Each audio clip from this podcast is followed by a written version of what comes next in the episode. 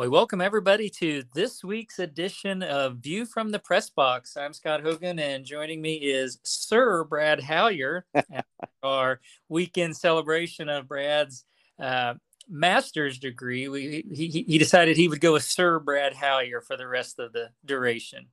Well, I've already asked my wife if I get my doctorate, which uh, is probably not going to happen, but uh, you never know. I Heck, I never thought I'd get my master's degree, but I said, if I get my doctorate, will you call me Dr. Hallier? And she's like, no. Yeah. Well, that sounded like a pretty resounding no to me. Yeah, it was. It was very, very quick and to the point, as if the like that's not even a thought in my head. Well, a lot to get to tonight. We'll probably our next episode it will be uh, football heavy. We'll be looking um, at uh, Friday night. Well, this year, probably some Thursday, Friday, even some Saturday high school football. Uh, KCAC will get underway here in a couple weeks, so we'll have a football heavy uh, podcast next time. This one, Brad, I think we probably got to start off with baseball as uh, the NBC tournament wrapped up this past Saturday in Wichita at Eck Stadium, and to say it was an upset was probably a, the biggest understatement of the year, Brad, as the Hutchinson Monarchs at one time five and twelve on the season got the last bid to the tournament. They ran through the tournament undefeated and took out perennial power Santa Barbara in the championship game 6-3 to claim their first ever championship at the NBC, and you were there after your uh, celebration of your Masters. You went down there, Brad. Tell us about it. It had to be something kind of almost surreal.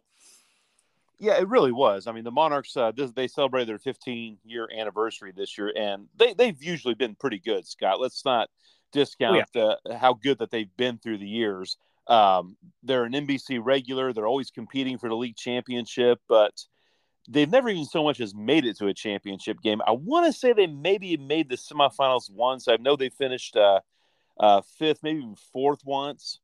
Uh, but you know, point being is that they're not on the level of a Santa Barbara. Um, and there's a lot of Hutch folks there. I mean, it was definitely a decisive pro Hutch crowd. And you know, going back to even that first game where they came from behind late to beat the Hays Lark six to four uh, from that moment, I mean, their offense just you know ran wild throughout the tournament. You know, they they won, and they scored those six runs in the last four innings. They scored four in the eighth and two in the eleventh to win that one. But uh, you know, beyond that, Scott, they just really they're uh, offensively they just ran roughshod through everybody in the tournament. You know, they scored 12 runs on the Legends out of Texas. They scored 11 runs on Lone Star out of Texas. They scored 12 runs on the Seattle Blackfins. They scored 17 runs on from the 5-2 Kraken out of Texas. So the only games they didn't score at least 11 runs were against the Hays Larks and NBC Blue Blood and the Santa Barbara Foresters, maybe the NBC Blue Blood. And you know, Scott, the the, the Foresters were just littered with Division One talent. They had well over 20 Division One players, and it's kind of funny. You know, the the the Foresters were the visiting team. So they got introduced first, and they introduced everybody on the roster for the championship game and tell everybody what school they go to. You're here in Michigan, Arkansas, Arizona, Oregon, Michigan, uh, UNLV. I mean, you're hearing all these Division One Power Five schools, and then you get to Hutch, Friends University, Cloud County Community College, Nickerson High School, Hutchinson Community College, Pittsburgh State, Emporia State. And my dad just said, "Do you think these Santa Barbara guys are looking over there and saying, where, where where's that school? What, what, did he say? Where where's that exactly?" Did they get to Little River High School? Uh, no, I no, I, I actually don't remember hearing the Little River High School. I know uh, that's where Mance plays. Yeah, play, played at. Uh, they probably did. I, I don't recall hearing everybody, but um, it just goes to show what the Monarchs were up against. Scott, I mean, I told my brother it's like this. I think the Monarchs maybe have had one or two guys reach the big leagues in their 15 years. And at the same time, I'm going to guess the Foresters probably have one or two guys every year that end up playing Major League Baseball. And they actually had the the player who is named the most likely to play Major League Baseball at that at this year's tournament, kind of a, an award that they give from a Major League scout. So they, they were they were really up against it. Uh, I know that their offense has been playing well, but – I mean, Scott, I mean, there was no reason to think that Santa Barbara wasn't not just favorable. We're going to win this game. They had won 20 in a row at the at the NBC World Series. They had won three championships in a row. They had won eight of the last 12 and 10 overall all this century. I mean, this wasn't just a mountain to climb. I mean, this was Everest for the Monarchs to climb, and they win it six to three in a game that they never trailed. Yeah, I think I looked at your write up yesterday, and I believe it was 23 Division One players for Santa Barbara, and was it nine for Hutchinson? Yeah, and most of them, I believe, are from uh, Wichita State. Okay, I mean, I mean, I know they got several from Wichita State last year, and I, I knew that were some of those late arriving this year. To, you know, when they got off to that slow start. Yeah, they uh, uh, they did have a few join late. I know the uh, I think it was uh, the Weesey kid, Sam Weesey. I think he's from Hesston College actually, but he wasn't on the roster until the last uh, few weeks of the season. There's another one who signed signed with Nebraska. I think it's the Butenbach kid who signed uh, with Nebraska. So yeah, it, there there were quite a few guys that they added late, or I shouldn't say quite a few. There were there were a few guys that they added late, which is common in summer baseball. You know, a kid's season ends, he wants to play more baseball. Hey, who's got an opening? Okay, I'll, I'll go play for you then. So that's actually common in these summer baseball teams. But I mean, it just it didn't really make much sense to think that. I I, I remember thinking Scott that if the Monarchs are going to win this game, they're going to have to keep hitting. They're going to have to win this game, you know, nine to eight or something like that. But boy, I tell you what, the the the pitching that they got, uh, a Blue Dragon named Cole Terrell, just went out there and threw the game of his life. Seven in the third innings, two runs, six hits, no walks, six strikeouts. Uh, he, he was just sensational. Uh, in the sixth in or in the seventh inning, the uh, the Foresters had gotten on the board. It's four to one and they got two on with one out. And uh, Monarchs manager Casey Lippold in his first season pays a visit.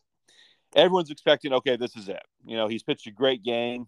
We're going to give him a standing ovation. They're going to go to the bullpen. You know, the, the Foresters are starting to hit him pretty well. And imagine the surprise when he left him in. Well, Cole Terrell then goes pop up strikeout to end the inning. And his reaction when he struck out the last batter, I mean, he was pumping his fist all the way to the dugout screaming. I mean, it was just a great reaction. Uh, he actually got an out in the eighth inning before he was pulled after giving up another run, and he got a big ovation. Hugged everybody on the staff or on the on the infield. Hugged his catcher. It was just an unbelievable scene. And then it's that ninth inning when the Monarchs, you know, Reed Scott goes one, two, three, retiring two Power Five players, three Division One players. You know, guy from Little Beeler High School in Central Kansas, uh, mowing down the powerful Santa Barbara Foresters in the ninth inning it was really the ultimate underdog story winning this. It really was. I mean, I, I think it was 19 and 17 was their record um, when the tournament started. They got the third um, spot out of the Jayhawk um, Collegiate Summer League here in Kansas, and uh, I, don't think we were surprised that they they won a couple games, you know, in pool play. But to to go the distance, I mean, I, I was sitting there Saturday evening. Um, tuned over to the very tail end of that game, just thinking, well, let's, uh, you know, I was even of the mindset, well, let's see how far Santa Barbara's ahead, and I and I see that final out. It's like I I, I was stunned, I really was, and um, I'm sure it was a stunning. Um, did you think they were making a mistake leaving him in? Um, in that inning and letting him finish out that inning, I, a lot of people probably were um, on the edge of their seat when when the manager went back to the dugout yeah, without making the pitching change. Yeah, absolutely. But you know what? That's kind of the mentality that the Monarchs have had, you know, through the years with their different coaches, starting with Pat Hilbolt and then going to uh, Coach Ealing after that, you know, who went to who was coaching at McPherson College, and then Coach McHugh, of course. I mean, Darren was uh, the ultimate people or the, the ultimate players coach, and you know, Casey Lippold. Haven't had a chance to really get to know him that well, but he essentially said, "Look, I, you know, what?" He probably looked in his eyes can, can you finish this inning? What do you have left? And he probably said, I got it left. You know, I've, I've got something left here for you, coach. And to have that kind of trust, I mean, it, it could have backfired. Well, sure, it could have, uh, but it didn't. And he got two very quiet outs to the end of the inning. And, you know, you make a decision like that, you're you're you're either a genius or you're a dummy. And here, Casey Lippold looked like a, a, a pure genius. Yeah, he, he he does, especially in his first season. Well, well, let's talk a little bit about kind of the future of summer baseball. We, we touched on it when the NBC began that, and and this is this is no knock on Hutch whatsoever. We talked about how the tournament's a little more watered down than it used to be, just for the fact of um, a financial situation for a lot of summer teams that possibly would qualify from other places in the country just can't afford um, to come stay several nights in Wichita. So a few more Kansas teams get in. Um, and we, we've seen, we talked about um, some of the summer teams struggle with keeping their roster. A lot of kids go home early and um, that hurts some of the teams. So, so where do you think the NBC and the summer leagues as a whole kind of stand um, now that we, we've wrapped up the 2023 season? Well, right now the NBC is 16 teams. I mean, there's a time it was, uh, you know, I came to Hutch in 2004, and there's a time it was north of 40 teams, and it was just a straight double elimination tournament then. And now it's uh, 16 teams, pool play, top 12 uh, or top three teams from each pool, advance make 12 teams, and you go single elimination. And you know, the thing is, is that it, it kind of started with the Great Recession, and then it moved on with COVID and I kind of got the feeling that, you know, some, some of these summer programs were probably going to, it was probably going to become more regionalized, I guess is what I'm saying, Scott. You know, I'm, the Alaska teams were no longer coming. I, I don't know if they're still officially a part of the NBC. Uh, they are listed on the website, the Alaska Baseball League, but I don't know if they're still because they haven't been to the NBC in years. Uh, the Alaska champion, it may even been since the recession when Alaska would come. Uh, the only West Coast teams, uh, two teams came from Seattle this year the Studs, who, of course, are there every year, and the Blackfins. And then you had, of course, the Foresters. Uh, but I was looking at the California Collegiate League. Uh, there's some good teams in there. You know, the, the, the Foresters lost 10 games.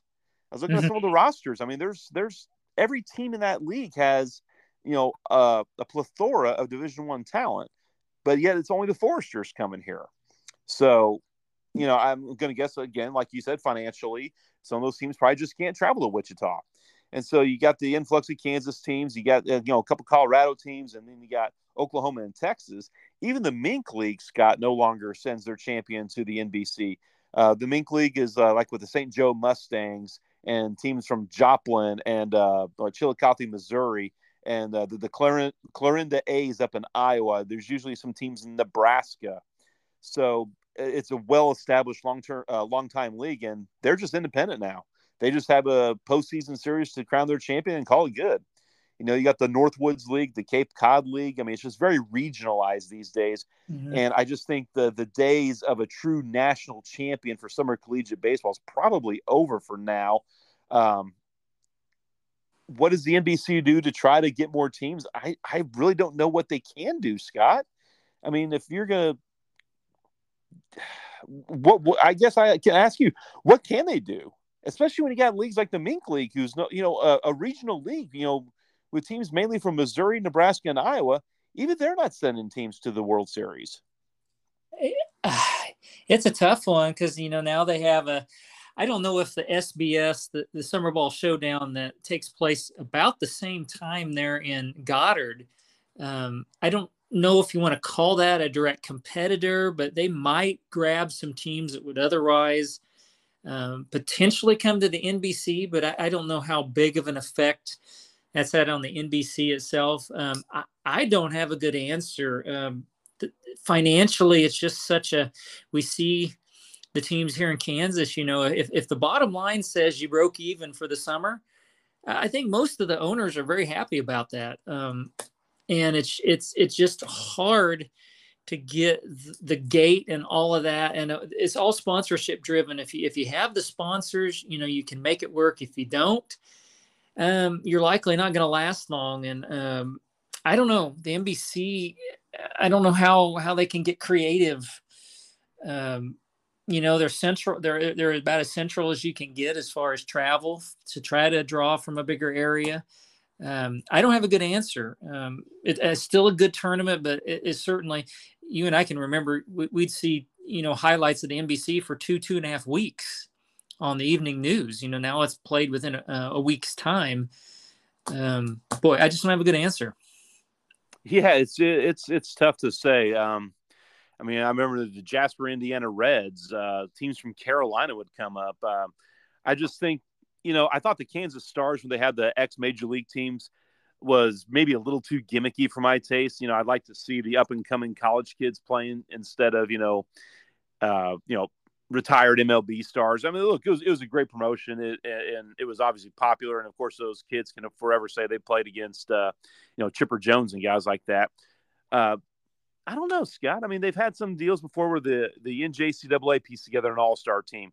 Can they maybe get like a, an All Star team of NAIA stars, or um, can they maybe get like a national team, like maybe uh, I, you know, can they maybe like call up? Uh, gosh, I can't even think of a of a nation like maybe uh, Nicaragua or something like that, or Costa Rica. You know, hey, how can you guys come up and barnstorm this summer and play in our World Series? I, you know, I, I just don't know what the answer is uh, to try to generate some more interest. But I will say this much: some of those Kansas teams do travel well, Scott. You know, the Monarchs always had a very good crowd, and the Hays Larks really showed out their fans as well. I mean, it was very impressive. Uh, I guess maybe my biggest complaints with the NBC more than anything else. I mean, I think they're doing the best they can. Uh, it, it, it, I think the atmosphere is just a little flat there. I think a, a smaller venue would really do well. Uh, hint, hint, Hutchinson. Uh, mm-hmm. obviously, they're going to have to do some serious renovations for that to even be a, feasi- a feasibility. But I think all things considered, the the NBC does as well as they can for tough for a tough situation. I think a lot of these leagues, uh, summer leagues, are not going to come back. Uh, so what do they do? I, I, think they're doing the best they can, all things considered. I do as well. So we'll uh, maybe we'll brainstorm a little bit uh, ideas to save the NBC um, at a later date. But again, congratulations to uh, the Blackhams and the Hutchinson Monarchs, uh, champions of the 2023 NBC tournament. Well, we can go from the good baseball to bad baseball if you want to, Brad. You want to talk about the Royals? No. Actually, showed some signs of life that that has yep. come to a crashing halt. Had a, I believe, it was a seven-game winning streak. Um, still the second worst record in baseball, but trying to pull away from the A's for that dreaded spot down there. They're 38 and 81. Um, still very surprised they weren't players at the trade deadline, um, which is, I guess, even more puzzling to me, Brad. You thought they might try to, you know, get some more draft picks or or some young players or something at the trade deadline, and it just continues to leave us scratching our head. Yeah, I mean, I, I don't know if they maybe tried and just didn't like what they saw uh, let's be honest, though, they don't really have a ton of pieces either, do they, Scott? yeah, they didn't have a lot. You know, I thought uh, the the uh, current closer Scott Barlow, I believe, um, was mentioned the most. Um, I think Greinke has made it clear he wants to finish his career in Kansas City. Yeah, and it would have been hard for me to see being a real attractive trade piece. Um, yeah uh, you know, you thought you thought about Salvy. Is there a contender out there that needed a uh, a veteran catcher slash DH for a for a pennant run? Um, that didn't happen. I, I never really thought um, Bobby Witt. They seriously consider. I still think they think he's the the future of this team. The trouble the trouble with that, if they don't put something around him when his first contract is up, um, I don't know uh, I, I just I still am very surprised that that they didn't do any any moving, but I guess that just goes to the rest of the season so far. Well, I think Bobby Witt became the first player in Major League Baseball history to start his career with back-to-back 20 home run, 30 stolen base seasons. Uh, it's actually been done very few times back-to-back 20, 30 seasons like that, Scott. And he's up to 276 now, his batting average, and he hit an inside the park home run tonight. Uh, but you know, I, I, and I hate to say this, but we've seen this through the years, though, haven't we? Where a really crappy Royals team actually starts playing better towards the end, and you get your hopes up that maybe that's the the springboard to next year. Then they start five and fifteen, and it's all over. So, on one hand, good to see them playing better. Good to see Bobby Witt really starting to play like the megastar that he, he might very well be. But we've seen this uh, we've seen this dance before. We have seen this dance, but I, I will tell you, you oh you, really do feel like Bobby Witt is the real deal. You see the average coming up, you see the power, the speed. I mean, he has. If, if you talk about the intangibles, he's got them all. Um, he's, well, he's got a zest for the game too, Scott. He just seems like he has fun out there. He plays like a kid. I yeah, mean, it reminds me a lot of Hosmer. You know. Mm-hmm. Oh yeah, the gl- the glory days. We we we Royals fans have to bask in those as we have a um, we have a lot of tough time between the glory days. So the Royals again, 38 and 81. Um, currently winning tonight, 5 nothing at home uh, against Seattle. Uh, another good little trivia piece for you here, Brad. I'm to see if you can have any idea who this was. I don't think I would have remembered this, but there's only been four players uh, in the history of the major leagues to have uh, 40 home runs and 40 stolen bases in the same season. And there's never been a 50 50 um, accomplished in the major leagues.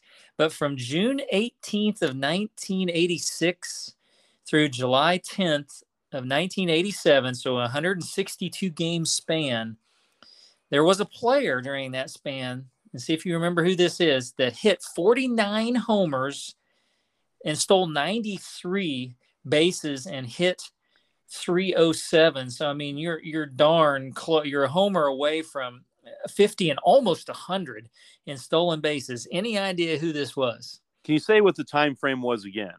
June 18th of 86 to July 10th of 87. It's a little bit before Bo Jackson, so it's not Bo. And I'll give you a hint. He played for the Cincinnati Reds. Give me just a second here. If you say Chris Sabo, I'm going to hit my head against the wall. It was not Chris Sabo. Okay, good. uh, man, Eric Davis. You got it. Eric the Red Davis, again, from that 162 game span, nearly was a 5,100 guy, 49 homers, 93 stolen bases, and again, the 307 uh, batting average. And unfortunately, Brad, um, injuries and cancer um, really short circuited his career. But uh, you've heard some of the scholars of the game said th- this could have been a top five player of all time, not not just top five player in Reds history, all time. Um, if he had stayed healthy, when you look at those numbers and look at what he did, again, you kind of feel like um, a, a, little bit smaller version of Ken Griffey Jr. Because if Ken Griffey Jr., in my opinion, had he played a full career healthy, oh goodness, uh, may gotten 800 home runs. Move move over record holders because he would have had a bunch of them. Um, and I kind of feel like Eric Davis was could have been that guy as well. But that, that's that's an incredible span to to put up those kind of numbers over 162 games yeah, there there's a time in the late '80s where we were blessed with a lot of guys with that kind of speed and power, but maybe didn't quite pan out. Um, Darryl Strawberry, I know he had a good career, just not probably as good as what we thought it would be when it started. Uh, Bo Jackson is another one, obviously with the injuries he's sustained. Jose Canseco, who went more into the uh, the heavy stuff um, than anything else, but you know we, we were really that, that, was a good era of uh, speed and power. It was. It really was. There were there was some fun, very memorable players from from that area. But uh, again, a uh, incredible span there put up uh, by Eric Davis. Uh, again, from June 18th of '86 to July 10th of '87. Uh, another little trivia here too, Brad, but uh, it's approached it a little different way. Who, who would you consider the greatest of all time in the NBA? Well, I mean, I, I would say Michael Jordan. Um, I would also, you know, listen to easy arguments for uh, Bill Russell, probably uh, Wilt Chamberlain, obviously, and I think those are the three that would readily come to mind. Uh, I, I, do think that in my while I you know give him a hard time, LeBron James is definitely a top ten, maybe top five player of all time. I want to put him above those other three, though. Well, I would I would preface it this way: most accomplished. That's obvious. It's Bill Russell with the chips. You know, all those championships with those Celtic teams.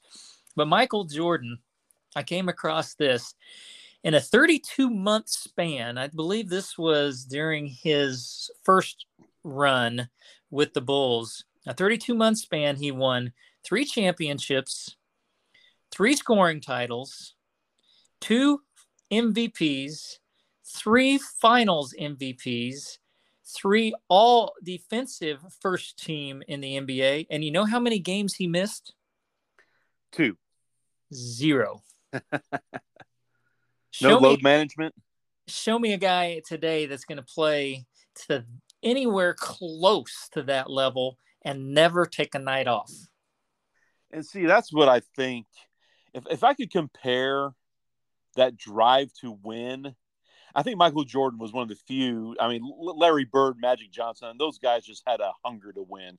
It really drove them. And actually, I'm not even going to say it was a hunger to win. It was a anger of losing that that probably drove them more than anything else. John Anschutz once told me that. I asked him once. I said, "What, what did you what, what, what like drove you more?" You know, the, the the the the thrill of winning or the fear of losing. And he said, without hesitation, the fear of losing mm-hmm. is what drove him. Uh, but the one guy that I think that I would compare that drive right now in, in, in the sports world is Patrick Mahomes. It just seems like he's just got that thirst to be better than he was last year. I don't think that he's necessarily driven, at least outwardly, by Tom Brady, seven rings. But I do think that Patrick Mahomes looks every year and thinks, okay, last year was great. How can I be better this year? Yeah, he he he does seem to have that. I, I don't in my lifetime, you know, I, I haven't watched much NBA the last few years when when the the politics got brought into it too much. It, it really lost me. But I, have I've never seen anybody like Michael Jordan. I mean, not just not just the skills, but like you talked about that that sheer drive and tenacity. You could just see it every time he went on the floor, if if somebody was going to beat him, it, it was going to take um, a monumental, maybe once in a lifetime effort because that that guy just willed his team to win, and I I don't know if we're ever going to see that again. No, it's just a different time, and I'm not saying it's a better or worse time, but you know the thought the the prospect of load management. I mean, Michael Jordan would it, it, it, would be just completely foreign to him. I, I remember seeing in that uh, the 30 for 30 10 part series, The Last Dance, mm-hmm. the year he missed almost entirely due to injury and then came back at the very end, got the Bulls into the playoffs, got swept by the Celtics. But I think that was his uh, 63 point game against the Celtics uh, in the playoffs. I want to say that there was a time late in the season where the Bulls kind of had a must win game against somebody, you know, another team that they're competing with. And they were trying to manage Jordan's minutes, you know, to get him back healthy and just kind of take care of him. And he was getting mad about it. You know, he's like, look, I, I want to play. they're like, Michael, you, you can't. We, you know, we're not going to risk long term, long term, uh, you know, health for, you know, just to win a game tonight. And he, he didn't want to hear it. He wanted to get out there and play. Yeah. Yeah. Um, you mentioned Patrick Mahomes. What uh, what was your impression of the Chiefs' first exhibition game uh, played on Sunday, 26-24 loss on a uh, last second field goal by the Saints. What what do you think of the Chiefs exhibition opener?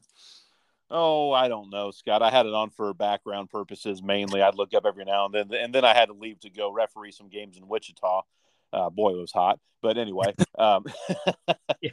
But uh, you know, it was good to see the the, the second stringers kind of come back and make it a game. And I know that there there's some good uh, some some guys who were trying to fight fight for a spot on the team who had uh, good games out there. Uh, Blaine Gabbert actually, I think, had a couple nice looking passes out there. Uh, heck, uh, there's no better job in the world than backup quarterback. I mean, Chase Daniels made himself a heck of a career out of that. Uh, interesting enough, Scott, did you know Blaine Gabbert and Patrick Mahomes were both selected 10th in their respected NFL in respected uh, NFL drafts?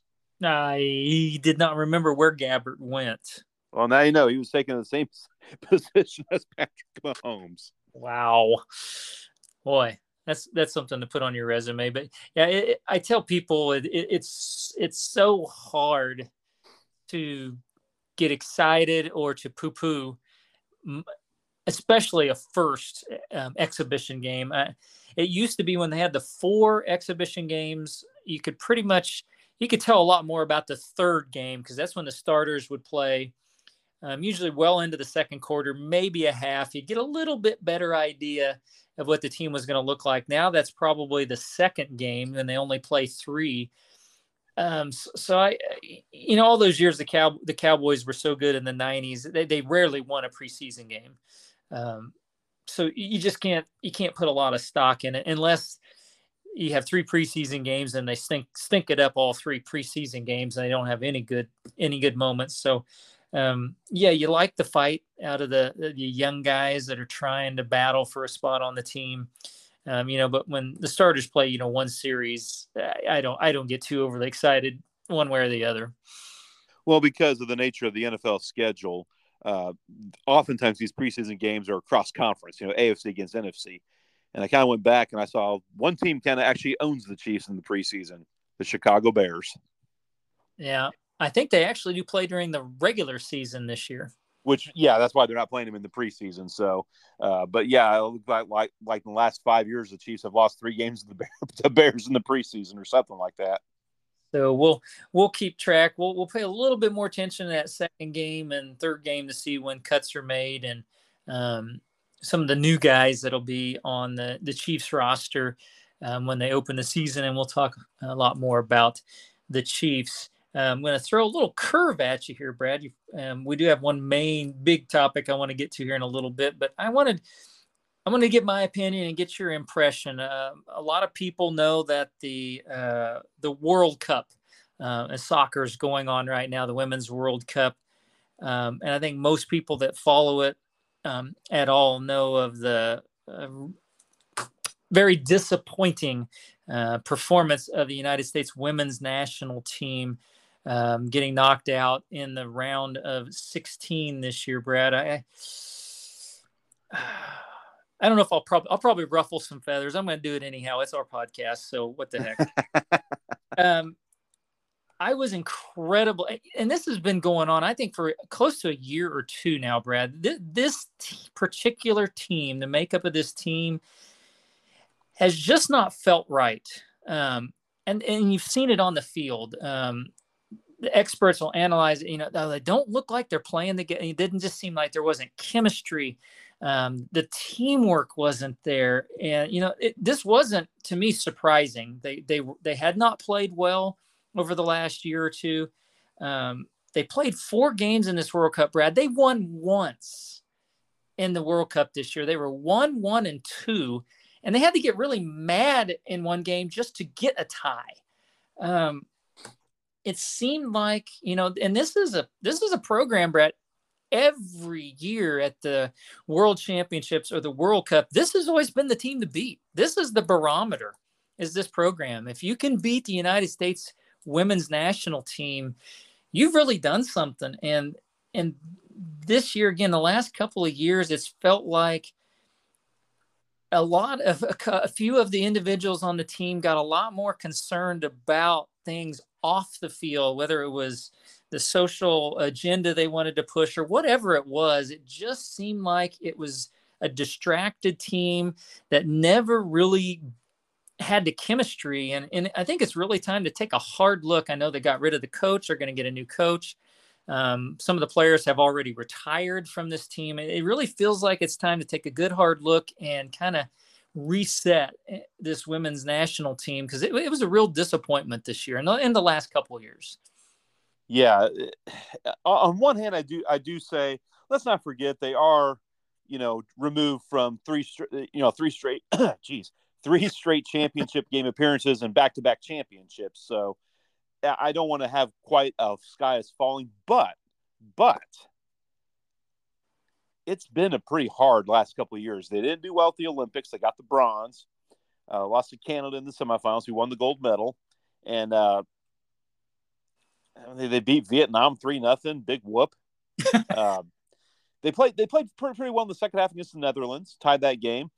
Looked listless against Portugal, and, and were three inches away from being eliminated. If Portugal had scored a late goal instead of hitting the post, the USA would have been out played pretty well against Sweden. I will say that even though they lost on penalty kicks, they actually played pretty well against Sweden. But just it, it, was pretty pretty typical. No no one should have been surprised because the makeup of the team, I, I didn't like it. Uh, mm-hmm. Megan Rapinoe has done a lot of great things with the national team. She had no business being on this year's team in any capacity. Alex Morgan, loved her. I, I spent a lot of years. I, I was a fan of hers before uh, anybody really knew who she was because I just loved the way she played. Should have been on the team, but not as a starter. Uh, she just doesn't have it anymore. She doesn't have the speed. She doesn't have the ability to score like she used to. Uh, it, I don't know. I, I, I, don't. I'm not overly optimistic about the future of women's soccer in this country. I think a lot of countries are starting to get more serious. We've seen that with the African countries. Um, I've long said if Brazil even took it half serious, they'd have probably three championships by now. Uh, we're seeing uh, Spain, and I mean, Scott, Spain, Spain isn't even close to having their full team there, and they're in the semifinals. They've had uh, some players with it in a dispute with their federation, and they aren't even there. Um, Japan had one of the youngest teams in the World Cup, and you know they made it to the quarterfinals. So it's it's they're going to take, take a hard look at some things with the women's team. I think the men's team is uh, in a much better position. And how often have we actually said that, Scott? And I'm being serious. When you look at how many men's players are playing over in Europe right now and hosting the World Cup in 26, uh, the coaching situation leaves a lot to be desired. But I really think right now that the men's team is in a better position. Boy, it's been a long time since did that. yeah, probably before there was even a women's team. uh, yeah. Well, I, I just wanted to confirm I wasn't alone on, you know, I'm, I'm certainly, you, you, you've learned more soccer than I've ever known for sure. And I, I but just, it, that's just the feeling I had, what the little bit that I followed it, it just, it just seemed like it's time, time for a hard reset. Um, yeah. For this uh, 100% agree with you on that, Scott. I think a hard reset is actually the best way of putting it. So the United States women's national team again, uh, beat out in the round of 16 this year in the Women's World Cup. Uh, big topic for this week, Brad. The last time we had our podcast, uh, we talked a little bit about the, the, the future of the the Big 12 and the and the major conferences, and then uh, to say everything all broke loose shortly after our last podcast is an understatement, as um, it went from the Pac 12, they're down to four teams. The Big 12's up to 16. The Big 10, I think, now has 18. And things just, it was just complete chaos, Brad. Um, for people that don't know, after Colorado committed to the Big 12 uh, shortly after that, following, uh, came in Arizona and uh, correct me if I'm wrong, Oregon. And so I've got my head still spinning here from all of this. They came in and then also leaving Washington and uh, went to the Big Ten. And who else went to the Big Ten? Uh, was it? Uh, we had the two California schools. Uh, UCLA and USC already had, but then two more. Yeah. Pretty sure Oregon went right. Yeah, who who went? Arizona and Utah. Excuse me, I misspoke. I think I said Oregon went to the um, Big Twelve. Oregon. Oh, I'm sorry. I thought you meant Big Ten. My fault. My fault. Yeah, Oregon and Washington go to the Big Ten, and Arizona and Utah end up um, in the Big Twelve, leaving the Pac-12. I guess let's start. Let's start there. I, I, I don't think I was surprised at this as some people were, Brad, for the sheer fact that the Pac 12 has done this to themselves by not securing a media deal past this year or having a media deal that looked anywhere appealing and these schools knowing that without a new media deal in place that there's no exit fee to leave after this season um, Pac-12's got nobody to blame but itself for for this mass exodus, at least in my opinion. Well, First of all, Scott, why is the Big Twelve like so, so, suddenly turned into public enemy number one with all this? Everyone's whining about, oh, this is so bad. Why is the Big Twelve? The Big Twelve wasn't the one who started this, man. no. I mean, I, I, I, just don't get. Yeah, the Pac-12 has no one to blame but themselves. I mean, they're talking about an Apple TV deal. I mean, are really? Are you serious? I mean, this isn't Major League Soccer. This is college football. You know, one of the biggest booming industries in the United States. I mean, you got the NFL, and then you probably have college football after that uh, when it comes to sports. So, no, no Apple TV deal is going to going to make anybody happy. So, uh, yeah, they really got no one to blame but themselves. I, I don't feel sorry for them if for no other reason. I mean, as Big 12 fans, Scott, we've been on the other end of this. I mean, the Big 12 obituary was written twice, and not only did it survive, it's thriving now. And I'm sorry, I it's just the way the game is now. I do have a radical idea for realignment, but I'll, I'll wait to get to that until you're ready to talk about it. Okay. Um, well, let's let's first talk about what's left and what's next for the Pac 12. Uh, that leaves, and again, my head's still spinning, so I couldn't remember where everybody went. The remaining schools Washington State, Oregon State, Cal, and Stanford. Um, a lot of story was out there that Cal and Stanford were going to get invited to the ACC, which again, I, the Atlantic Coast Conference. I, I, despise, um, you know, conferences that have teams on both coasts. Um, that met with a, a, lot of resistance and roadblocks. Um, there was at least five ACC schools that were not in favor of that. So it kind of looks like, for right now, that is dead in the water for Cal and Stanford. Um, they've talked about and geographically makes sense um, to join the Mountain West. But again, therein the problem is the financial loss as far as the current media deal that they would be joining when the Mountain West is uh, far lower. I think I saw. Uh, I think they were making somewhere in the neighborhood of 30 million per school, and I think the Mountain West currently is somewhere around six. Um, so I think that's a huge concern. Um, the coaches, I know uh, Stanford coaches talked about um, they want to remain in a, a situation where they're in a quote unquote Power Five conference to have a chance to compete um, for a national championship.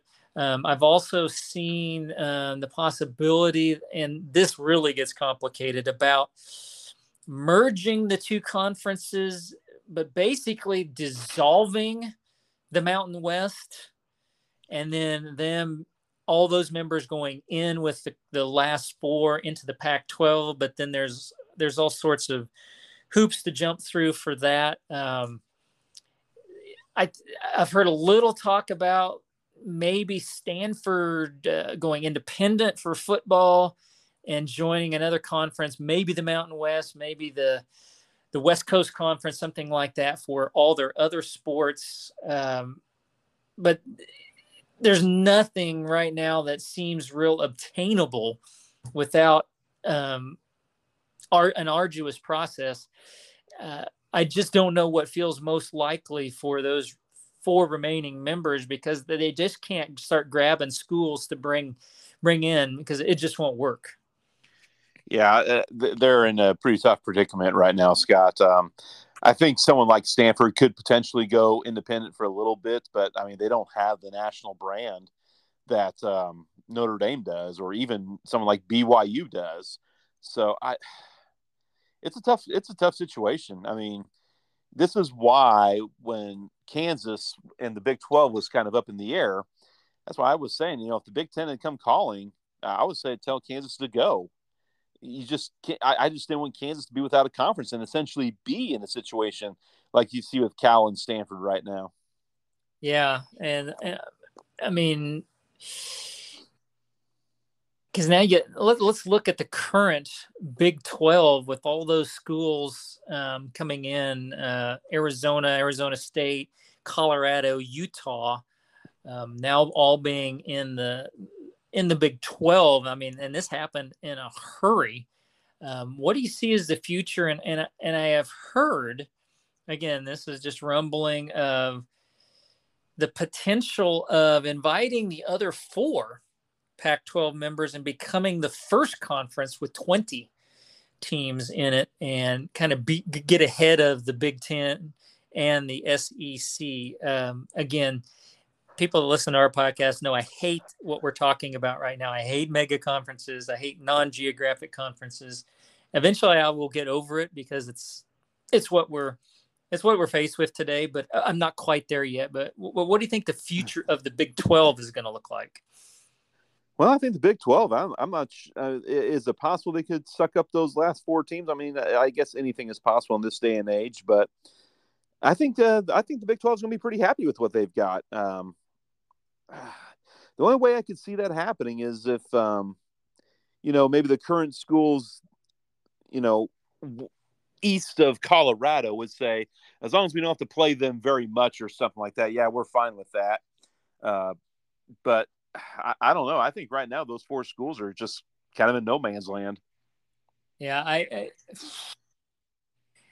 I guess if I had to pick one of the options we've talked about, it just feels like that they find a way to merge with the Mountain West. But again, they're going to take a, a, hit in the shorts as far as finances and media deals if, if they do that even if they if they can you know do it to where it's still the pac 12 and it's not them joining the mountain west um, as far as 20 in the big 12 i, just, I don't see that right now but you know i didn't see this coming three weeks ago either um, this mass exodus um, so obviously the Big 12 is going to have to redo schedules and stuff. What do you think um, they're going to how, how do you think they're going to draw up divisions for the Big 12 because obviously you're going to have to go to two divisions. I'm going to guess it'll be east west. Uh, that way the teams in the central part of the conference will have equally, you know, long trips to take. I don't think they'll do north south or anything like that, but I would guess it'll be, you know, what Utah, BYU, Arizona, Colorado, Kansas. Uh, I would imagine uh, Kansas and Kansas State will have to be in the same division. Uh, it will be interesting though to see what they do with Oklahoma State and Iowa State because both of them will probably be right on the edge, I think, of, a, of an East-West format, and I think that um, Oklahoma State would probably be better suited in, in this in the with the you know what the Texas teams. I guess Texas Tech would probably be in a Western Division too uh, due to their location out in West Texas, which again kind of makes it interesting. You know, does the does Oklahoma State go to the West or does Iowa State go to the West? Because geographically, it would probably make more sense to put Iowa State toward the West, even though that they're further east. right? Did I make your head spin there? Oh, it's it has been spinning and it's it's, it's gaining speed again. Um, uh, that I think the other interesting thing that I see happening in here in this conference realignment is the ACC. Um, they could potentially be in trouble. Um, you've seen Florida State has publicly stated the potential of bolting out of the ACC. Uh, I have heard Virginia and Virginia Tech maybe being courted by the Big Ten, and I think we saw how fast the dominoes fell. Now it is it's different. They have a much better and longer strung out. I think their media deal I saw goes somewhere into the 20, 2035, 2036 or something like that. But if the dominoes start to fall, do you think the ACC ultimately is in any kind of uh, near term trouble? From a football perspective, it would just take the loss of well, Florida State and Clemson Ooh, and that's that that that's it for that conference in football. Um, I, yeah, you still got Carolina and Duke uh, from basketball perspective. Tobacco Road, obviously, uh, but boy, uh, and if you know if one of those two, Florida State or Clemson, leaves, how quickly does the other one leave? Mm, they're they're probably you're either looking at it of now we can really dominate or it's going to be now we have nobody to challenge us and, and, and build a resume on to, to, you know to get into the championship uh, game. Of course that's going to be going to 12 we got to remember that that expands was that next season? Is that 2024 when we go to 12 or 25 that sounds right 24 i think it's 24 so um, i think for now the acc is okay but again i think it's going to take one or two moves and, and we could see things happen really quickly for the ACC. I, th- I think they're okay for now, but uh, yeah, that's where that's where we stand as of right now um, with the conferences. And by the time we get back together, you know, it could be there could be more changes. I, I don't foresee any more, but uh, it's crazy. I, again, I hate it. I hate these huge conferences like this. I hate the thought of 20 team. I mean, there's no way you can play everybody, even even in basketball. Can you can you play everybody in a 20 team conference in basketball? No, you probably play in your division and then half the teams from the other division. Yeah. So, yeah, we will we will see what happens. Um, so it's amazing. It wasn't that long ago where the Big 12 was going to be where the Pac 12 is now, and now it's the Pac 12 almost gone.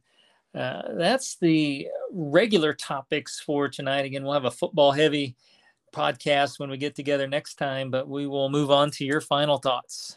Well, here's kind of my radical idea for conference realignment, Scott. All right. Okay. How about we just kind of let football kind of align however they want to align? uh, whatever that might be. If they want to make every, you know, make super conferences, whatever, just just do football however you want to do football, and then really go back to regionalizing every other conference.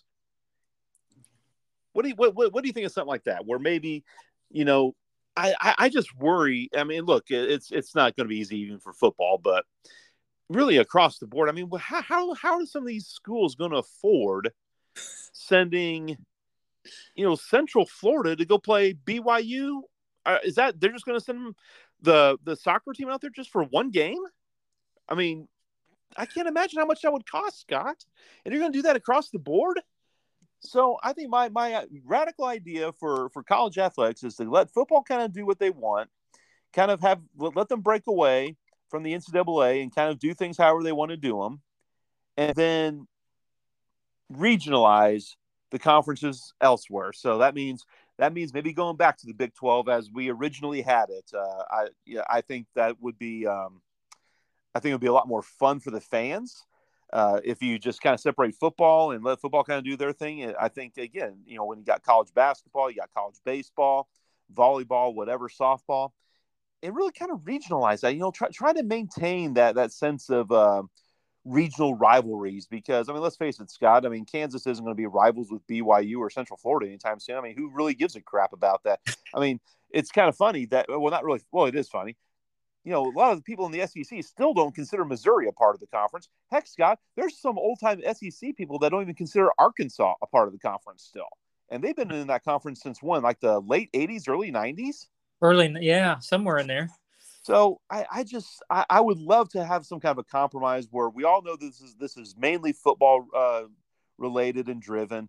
So go ahead, let, let's let's let's separate football from this. Uh, align how you however you want. You want to maintain your BYU versus you know West Virginia conference. Okay, that's fine.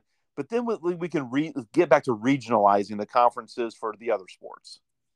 Well, you could even maybe I'll build upon that idea a little bit. It, it, let's let's take what the Big 12 will currently look like next season with 16 teams. Could you possibly even break the conference down into let's for for lack of a better term pods like four you know, take the takes uh, Cincinnati, Central Florida. Um, I'm just throwing the teams out here. Say the, the furthest east teams, put them in a four team pod. Call it you know the the Big 12 East, and maybe set up the Big 12 West with Arizona State, Arizona. Um, Utah, Colorado, then have the, the Big 12 Central, maybe the Big 12 South with your Texas schools for these other sports, uh, and then have you know, say for soccer, you take your four division winners and you have a, a you know, a, a, pool play and the top two play each other for the Big 12 championship. Uh, could you see anything like that? Maybe breaking some of those other sports to where you're not traveling as far. It makes more economical sense, yet you get everybody together to, to still determine that conference champion. Yeah, I have seen a couple uh, suggestions from people who have said you know, maybe like if you go to a 16 team conference, you know, divide it by you know have like an Eastern Conference and a Western Conference, and then have like divisions within those conferences. So that way you're still playing. You know, if you're you know in theory you would have what maybe Kansas, Kansas State, Iowa State, and, I, am just throwing this fourth team out there, Oklahoma State. So you're still playing them twice a year, uh, pretty much in every sport. So that's already six games, and then maybe play everybody in your conference uh, once uh, as well. And then maybe then you just kind of have, based on how the standings were last year, you play four teams from the other conference. So, I mean, how many games would that be? That would be six, uh, 10. That would be 14 conference games right there. That, that, that, that's not a bad number right there. Yeah. I mean, I, I could see it, you know, put uh, BYU, Utah, Arizona, Arizona State. You got great built in rivalries right there in those four. You know, call that the West, KU, K State, Oklahoma State, Iowa State. Again, good rivalries. There, there's your Central. Your South could be your your all your Texas schools. Houston joins Baylor, TCU, Texas Tech, and then you take your your Eastern schools, the Cincinnati, the the, the UCF, um, and those schools, and, and there there's your division. I think I think you could have some um, some really still you playing you're still playing your rival in those sports yet you're still going to get together and have a you know a, what if you want to call it a conference tournament or playoff or whatever to determine the conference champion. And and to make it more economical than than sending like you said central florida's volleyball team to to to, to go play um, utah on a tuesday night. Yeah i think that's uh, i think that's a pretty good idea. I just i just don't see how long term I mean, Scott, have you thought about how Maryland and Rutgers are going to play UCLA in Big Ten play? I mean, I just don't see the benefit in that in any capacity. I I, I don't either. I, I think it's yeah. I, I think what these conferences, mega conferences, are banking on is that the the deals media wise that they're going to get for football, men's and women's basketball is going to be above and beyond what it costs to support those other sports even going cross country. I think that's what they're banking on that the that money is going to be so big that they can still do it. I, I really think that's what they're planning on. Yep, yep, I would agree that the, the it's obviously money driven, and uh, I, I, don't I don't even want to proclaim I know what's going to happen long term, but it, it would be nice in some capacity to return to some regional rivalries. It really would. Um, you and I both hate seeing KU get to stomp Missouri on a regular basis. So, uh, my final thought, Brad, I'm gonna kind of give a little shout out as we, we, we, like to acknowledge, you know, people in our lives for big accomplishments. Um, this goes to uh, a young man. We we we watched him grow up. His parents were in the church we go to. Uh, Tanner George. He's been the head men's golf coach over at Sterling College, and I'm, i hope I get the years right. I believe for the last eight years um, as a player. Uh, he went to Nickerson High School, um, then played golf at Sterling College. Still holds several of the individual um, men's golf records at Sterling. Um, led Sterling to their first ever men's conference championship in 2022. Um, was just hired, Brad, as an assistant coach at the University of Oklahoma. Wow. Just uh, just actually moved down there last week.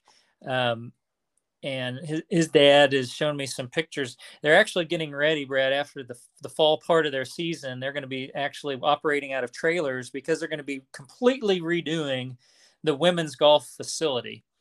Yes, there is just a women's golf facility for at Norman in the men's golf facility and go on to the volleyball facility and all. It's just it's unbelievable um, the amount of money they're going to be putting into that program down in there. He's he's done camps with the um, one of the men's coaches. That's how he had a connection down there. But um, he's going to be having his first child here in September. Um, so just wanted to give a big shout out. It's it's it's we're going to miss seeing him around. He, he's he was always working on the football days. He was an assistant with Coach Bassett and the women's basketball team there at Sterling. Um, we're going to miss seeing him around, but um, fantastic opportunity for for him and his wife um, to go down to Norman as an assistant coach. And you never know what doors um, that can open for him in the future. But I want to kind of say a shout out that that that is a that's a great accomplishment and, and a great opportunity for him. Heck, I still think Tanner George is two years removed from high school. Are you sure he's old enough to be a coach at Oklahoma? I think he's 32. Oh, he's not 32. He's like 20 right now. No, I mean, obviously, I covered Tanner a lot back in the day, especially in, in soccer. And um, you yeah. probably didn't realize he was a pretty good soccer player back in the day, did you? He was. He was a yep. soccer player, played on a, a, really good Nickerson boys basketball team back yep. with Troy Smith and uh, um, Braden Thompson. Um, yep. Really good team then yeah, Blazing McBride was a player on that team. They they had some pretty good players on that team. Uh, definitely a good time in Nickerson athletics. Yeah, T- Tanner always I always appreciated him. He seemed like a pretty good dude, and I, I have uh, kind of from from a distance followed him a little bit. I know that he was over at Sterling and was doing a lot of good things out there, but. Boy, uh, I, I don't know how many coaches get the chance to go from uh, KCAC to the uh, Big 12 slash SEC, but um, more power to him. I, I'm sure he's going to do some good things there. Yeah, I, I, think he is too. And again, you never know. Down the road, does a good job there. The the opportunities um, that will bring for him. So congratulations, Tanner. We'll we'll miss you around Sterling, but I, I think you're going to do very very well at OU. So again, here probably about a week and a half, uh, we'll be having our football preview. We'll look at the KCAC, the Jayhawks, um, heavy into high school as well. So so stay tuned for that. But for tonight's view from the press box for Brad Hallier, this is Scott Hogan. God bless. We'll see you next time.